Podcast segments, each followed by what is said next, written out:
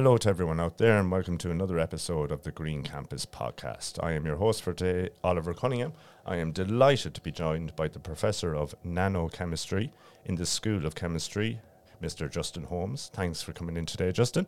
You're welcome. Delighted to be here, Oliver. Thanks for the invitation. So we'll start off. Uh, can you tell us about your early career and what your current role in UCC is? Uh, my current role in chemistry at UCC, I'm professor of nanochemistry in UCC, and I work with nanomaterials, and I use these materials for various applications, uh, including making sensors to detect atmospheric pollution, and also for converting heat, waste heat, into electricity. So they're, they're, they're the kind of couple of the applications I'm, in, I'm involved with. And what type of nanomaterials would you be using? So I, I, guess I've used a whole range of nanomaterials in various projects. At the moment, we're using semiconductors for making sensors, and you can imagine, uh, you know, a semiconductor is in between a metal and an insulator, and it gives it, you know, the, I suppose the the most common semiconductor silicon that is used in all electronic devices, and we're actually using silicon nanowires. So these are materials of very small dimensions to to make sensors to detect pollutants. Oh wow, that's amazing! And uh, your early career, did you work anywhere before UCC? Where did I you did, go to yeah, college? Yeah, and and I kind of.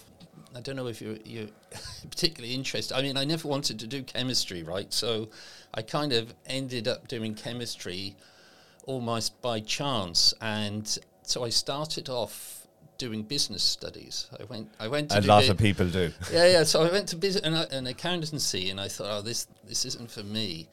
And I came back, and I, and I actually got a job doing in a chemistry lab. Oh wow! Uh, and um, it, it actually was in a in a kind of Maltons company looking at barley samples, nitrogen content in barley samples, and um, I, I met my old physics teacher, and he said, actually, why don't you do why don't you do physics? At university. And so I thought, okay, I'll apply to the local university. But actually, at the time, this, the, this was in the UK when they were closing down departments, yes. science departments, and they closed down. They were closing down physics. So I said, "Well, what shall I do then? I'll do chemistry." And uh, so I, I, did chemistry, and, and I and I really loved it, particularly the kind of materials chemistry and, yep. and physical chemistry. So I did my degree and, and PhD in the UK, and then I moved to University of Texas oh, wow. in Austin. And Austin was a great place to live. So I was in the chemical engineering department there, again working on the synthesis of, of nanomaterials. And then from there I came to to Cork. So I guess at the time I was looking to for a move back to the, the UK. Uh, a job, temporary job, came up in UCC, and this was what nearly 24 years ago, and, I, still and I'm still here, you know. So, um, but yeah, I, lo- I, love being, I love Cork, and uh, and yeah. I love the university. It's a great place to work. How many years were you in Texas? Uh, nearly two years. And did you really like it over there? I did actually. Austin was a great place to live. You yeah. know, um, very kind of cosmopolitan, a mix of, of students from from all over the world and I learned a lot there. Actually, it, it, was a great place to live. The weather was great as well, right? Exactly, that's it. My partner actually works for a multinational, and they've headquarters in San Diego and Texas, and okay. she was in Austin. She really liked it over it's there. hot though, right? Yeah, it's, hot. it's very hot. That's it. She was in India as well. That was hotter. Oh, okay. Yeah, yeah, yeah. Uh, we'll move on now. So, Radical is an EU funded research project to develop a brand new way of detecting atmospheric radicals in real time. Can you give us an introduction in what the project is about? Yeah, so uh, atmospheric radical, well, I, I, guess air pollution uh, is a major concern for us all, yes. right? Both outdoor and indoor air pollution. And there are these species, or these, I, I guess, uh, I don't know the best word to describe them, the, they kind of reactive species that determine, well, they, they have two roles within the atmosphere, right? So radicals such as hydroxyl radicals or nitrate radicals so they can oxidize or they can clean the atmosphere, which is a good thing. But at high concentrations, they can uh, also cause pollution, mm. you know, secondary kind of organic part, particulate matter and, and, and other types of pollution. So, and it's very difficult to detect radicals. So there are a number of, I suppose, few places in the world that you can detect radicals because you need a lo- you need this kind of large, expensive equipment, these spectrometers, and you know they they can only be located in certain parts of the world. They're not mobile. They're expensive. Yeah. So what we're trying to do is is generate you know really small devices, electrical devices that that can be deployed worldwide for detecting atmospheric radicals. That can be put anywhere. Can be put anywhere. Yeah. Now, of course, that's th- that's a challenge. Yes. Um, you know, and and you know, we've been working on this project for just over two years now, or two and a half years, and, and we're getting good results. Good. Uh, but yeah, I mean, the, the concentration of radicals in the atmosphere, you're talking, you, know, parts per billion, parts per trillion, and, and they're very short lifetime. So actually detecting them is a challenge, it's difficult. But, you know, along the way, we're, I suppose, we're discovering a lot. We're able to also develop the platform technology for other pollutants such as um, nitrogen dioxide, volatile organic compounds, ozone. So we've, we've detected all these species with the platform, and I suppose the ultimate aim is to detect these these radical con- species. What you start off in the project, you're actually finding other ways to use the technology. Exactly. yeah. Yeah. So I, I guess it's the, the low hanging fruit, right? So Yeah. you, you, you, think detect things at higher concentrations uh, that may be easier to detect, to develop the platform, and then by the end of the project, I'm co- well, I'm, I'm confident we will have detected radicals. Exactly, from the higher parts per million right down to the. Parts per billion. Billion and the, trillion. Trillion would be great, but parts per billion definitely. Is a radical where there's a loose electron? It is, yeah, yeah. So you know, really reactive species because you've got a, like you said, you've got a loose electron, so it wants to bind to things. Exactly. Doesn't like having loose electrons. So very reactive with surfaces, with other species in in the atmosphere, and that's why they're so difficult to detect because they've got such a short lifetime that they react really quickly. Really things. quickly. Are we talking milliseconds or? Yeah, milliseconds. Yeah, Oh, Yeah, wow, yeah. So Yeah. it's basically like you just you have a very small time frame to collect to see it. Exactly. Oh, wow. exactly. And uh, how has the collaboration between the different universities and enterprises assisted the project? Yeah, so there, there are a number of partners on the project, and without them, the project wouldn't be successful. So Yeah. it is far funded as a part of a EU Horizon 2020 program. So we have a group in Dresden who actually use uh, electron beam lithography to make devices, these silicon devices. Uh, we have a group in Athens who does a lot of the modeling in Okay. terms of looking at the interaction of radicals with surfaces. A group in York who actually put organic coatings or molecules on the surface of the devices that can that can trap radicals. And also a, is a company called SmartCom who are based in Bulgaria who do a lot of the modeling of actually how the devices are going to work. And then in Cork we, we take the devices and we test them in, in the atmospheric chambers and you know test them to see if we can detect gaseous species, radicals, those, that type of thing. That's fantastic. So you're basically project managing out the different parts to Yeah, different yeah. universities. So you're all doing it at the same time to come Yeah, to yeah. So Yeah. we all have our particular role within within the project, Exactly. and and hopefully at the end it all come together to a successful outcome. Right. Exactly. That's, that's that's the aim. That's the plan, exactly. And uh, what are the current challenges facing the project? And would you have any estimate of when you might have a working prototype? Yeah, so I, I guess there's a lot of a lot of challenges every time we go into the lab. There seems to be more and more challenges. I, I, the one big challenge is kind of already discussed the low concentration of, of mm. radicals, short lifetime mm. in which you know they exist. And so getting down to that sensitivity, you know, getting down to that level of sensitivity, but also the se- selectivity.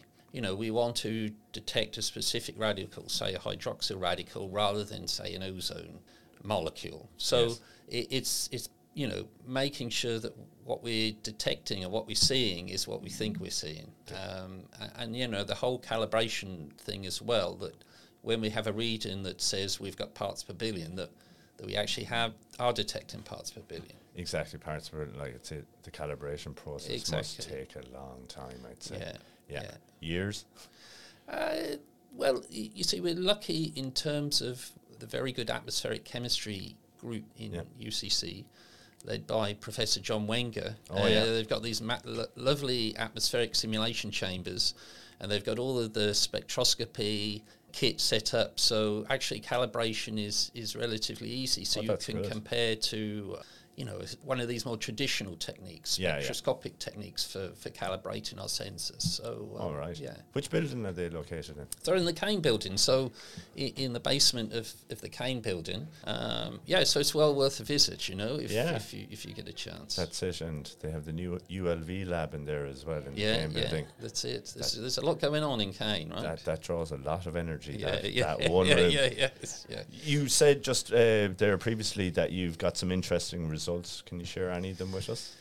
Yeah, um, we are able to. I mean, the kind of latest results we are able to detect NO2 down to very low concentrations in the presence of other gases. So this is a kind of stepping stone to get to radicals. We're able to detect ozone only last week down to parts per billion type concentrations with with our devices. You know, with these these coated functionalized devices. So the next step is you know really looking at radicals. That's brilliant, though, that you've got the proof of, proof of concept as you go along. Yes, yeah. That's fantastic, and uh, just it's very topical at the moment because didn't Cork City Council just released their air pollution report? I think a few days ago and stuff. They've been doing a monitoring thing for the last two years about the air quality around Cork City. Yeah, Yeah, and yeah. They, they, they and actually the um, there's, there's a lot going on in the in, in the council in terms of of air monitoring and, and, and it's great, right? exactly. terms of, That's it. Yeah. uh, and What- citizens in science invol- involvement of the general public and, and that type you're seeing it in the last three or four years. Sustainability really is coming to the fore in everything. It's beyond time that it's come to yeah, this I stage. agree totally. But that's it, exactly. That's fantastic project. Really interesting. I'll move on. You're also involved in another project called the Translate Project. Can you tell us about that? Yeah, so th- this is kind of uh, the other thing that I, I'm interested in is you know what do we do with waste heat? There's so much waste heat, Mm. and what I'm talking about is low temperature waste heat. You know, waste heat that's coming off these computers. Yes. Um, y- you know, general everyday heat uh, below 100 degrees C. And so, what Translate Project is is looking to do is to convert waste heat into electricity. So the the way that we try the way that we're trying to do that. So if you we're doing it with wood and with salt, Oh, with wow. salt water. Salt Okay. water, yeah. Yeah. So so if you take a piece of wood and wood has got you know uh, made of cellulose. Yeah. Okay. So if you if you take the cellulose from wood, and within this cellulose there's very small channels again nano nano channels, and if you pass solution of say sodium chloride salt solution through it, you can generate electricity. Wow. And how this works is that, okay, with something like sodium chloride, you have a sodium ion and Yeah. a chloride ion. If you can separate those ions within the channel, you're separating charge and you're generating a potential difference of a voltage A voltage, basically. Yeah, yeah. effectively. And from that voltage, we hope to be able to power something. Okay, so we're, we're and I guess the how do we drive the, that those ions or those um, that salt solution through the the wood, the channels in the wood? Well, we do it with a temperature gradient. So one side is hot and one side is cold. There's a temperature difference, maybe 10 degrees. And this drives the solution, the salt solution, through the pores in the wood. And this is where you generate what is a thermal voltage, a voltage generated through a temperature gradient. That is fascinating. Like I know we have heat recovery around campus. You look at your server rooms to take the heat that's generated by the servers to redirect it to other places. But this is actually going to generate electricity. It generates a voltage, right? Now, it's not going to be Yeah. massive. No, that's No, it. yeah, yeah. yeah, yeah. Once you actually discovered that, is there scale to upscale it? Potentially, I I see it as a kind of complementary technology to uh, to other things that are out there. So photovoltaic, solar cells, Yeah. those type of things that can that can kind of So it, it might not be hugely transformative, but it'll actually generate electricity that can be used, say, by a campus with all the equipment that they have there, so it can add to reduce their energy use, exactly, basically. exactly. I mean, doing anything with low temperature heat is very difficult, right? Yeah. It's it's. But you could imagine having several of these units, right, wood-based panels, Yeah. that could just give you a steady trickle of uh, current and maybe stored in a in a battery or some, something like that over time. So that can be done wherever you've got a kind of small temperature gradient, and and maybe it takes a little bit of time to charge a battery, but it's free, right? It's free, That, that's the free thing, like, energy. exactly. Like, and with the advances in technology with batteries over the last few years as well, they'll be able to store and store for longer. exactly. That that's that could be a game changer because you'd be lo- looking at they could be even you could store up the batteries to do backup generators stuff like that. Like, yeah. I mean, even you, you could imagine one day having a wooden table, putting your phone on there, and it charges. that's I was just going to say that is that would be fantastic. That's And kind of science fiction, right? But, No. but, who, but they do- but uh, what's science fiction now won't be in twenty yeah, years, exactly, yeah. exactly. And when you were looking at materials, was wood the best you found? Yeah, so um, wood is fantastic in terms of you know so abundant, natural. Uh, it gives us all of the properties in terms of the the size of the channels running through the wood to give you the optimum kind of thermal voltages. Now we are looking at other kind of more other types of membranes, so aluminium oxide and various other types of material. But wood is so I suppose so you, it's so flexible in what you can do with it. Exactly, right? and it's so readily available, Exactly. and you don't have to process it. Exactly. That's it. Are you working with other partners on this project? Yeah, so again, this is another EU funded project. So we have a number of partners. So there's a, a group in TU Darmstadt, and, and actually they're the, the theory group. So they tell us, you know, well, you need to have nanochannels of three nanometers in diameter. You need to, you know, have a optimize the length, say 10 microns. So they, they kind of, we use their uh, theoretical data in order to optimize our, our experiments. We have a group in, well, we have two partners from, from the Tyndall Institute. One group is uh, are experts in measuring kind of thermoelectric properties of materials, and another group in terms of experts in making devices, electronic devices. We have a group in Riga, and uh, they are kind of battery experts and with battery electrodes. So the idea is, you know, try and store the energy within Yeah. batteries and battery electrodes. And we have an SME in in Spain uh, who are also working to do some of the characterization of, of the materials. With 70% of all the energy produced from sources such as power generators, factories, and homes being lost in the form of heat, could this new technology transform the way we think about energy and go towards helping us achieve our 2030 and 2050 targets? Yeah, so I kind of touched on that. I think this will be part of a big package. I mean, Yeah. y- you know, in the importance of wind energy, solar energy, photovoltaics. Uh, I think this is another It's an add on. add-on Yeah. technology that, that we could use. Uh, I mean, what I like about it is it's it's it's a free energy. It's taking waste heat and getting something out of it. Okay, it may not be the most efficient, but you know, It's still energy. It's still energy, right? And and it's taking energy and actually turning it into electricity that we can use. Yeah. So I, I think it will complement all of these other technologies. As you said, with the phone on a table, if you had a thousand people coming into the office in 20 Yeah, years' yeah. time and none of them plugged in a charger, they put it on the yoke, Yeah, that's so much pressure off the grid then. yeah, yeah, Exactly. exactly. sometimes when I get people on who work in energy or anything related, I always ask them the 2030 and 2050 targets. Do you think they're easily achievable or they're very hard to achieve? I, I don't. Th- I don't think it will be easy, um, but I do think that it's possible. I think.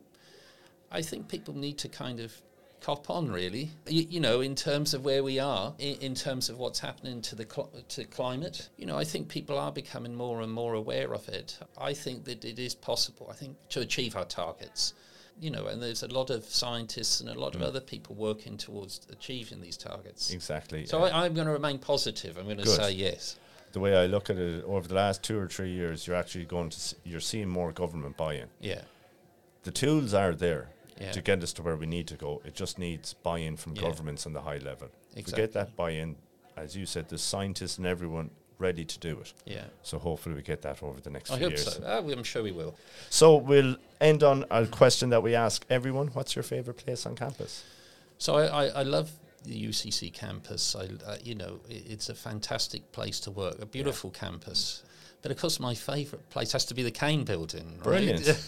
Everyone says the lower grounds. It's Yeah, great yeah, when we yeah. get a different answer. I, I don't know. It's probably voted what the, the most ugliest building in Ireland, or the second most ugliest building. 1970s communist Russia is what I hear about it. Uh, but it, uh, you know, for me, it's been home for nearly 24 years, it, right? exactly, yeah. And it was just announced about the. That's right. A new the- facelift. new so, facelift, yeah, yeah, yeah. So that'll be great. I think they're on about uh, doing it all with glasses, uh, glass around the whole building to trap in the heat and stuff. Yeah, yeah. So it, it'll be a great, it'll be a great opportunity for, well, for for staff, for uh, great for students. um, Exactly, yeah. You know, new labs. Um, yeah, it will be it will be fantastic. And um, for me, look, it's where I've done all, most all Yeah. of my science. Um, I've got some great memories there. Some great research going on, not just in my group, but within other groups within the Exactly. Kane building. So yeah, it's I would say that's my favourite place. Excellent, and long may it continue. Yeah, yeah. Well, thanks a million for coming in today, Justin. No problem, Oliver. It's That a was delight brilliant. to talk to you. Really interesting. And that was it for today's Green Campus podcast. If you want to get in contact with us, you can email greencampus at greencampus at ucc.ie or you can go on the Green Campus website. Thank you.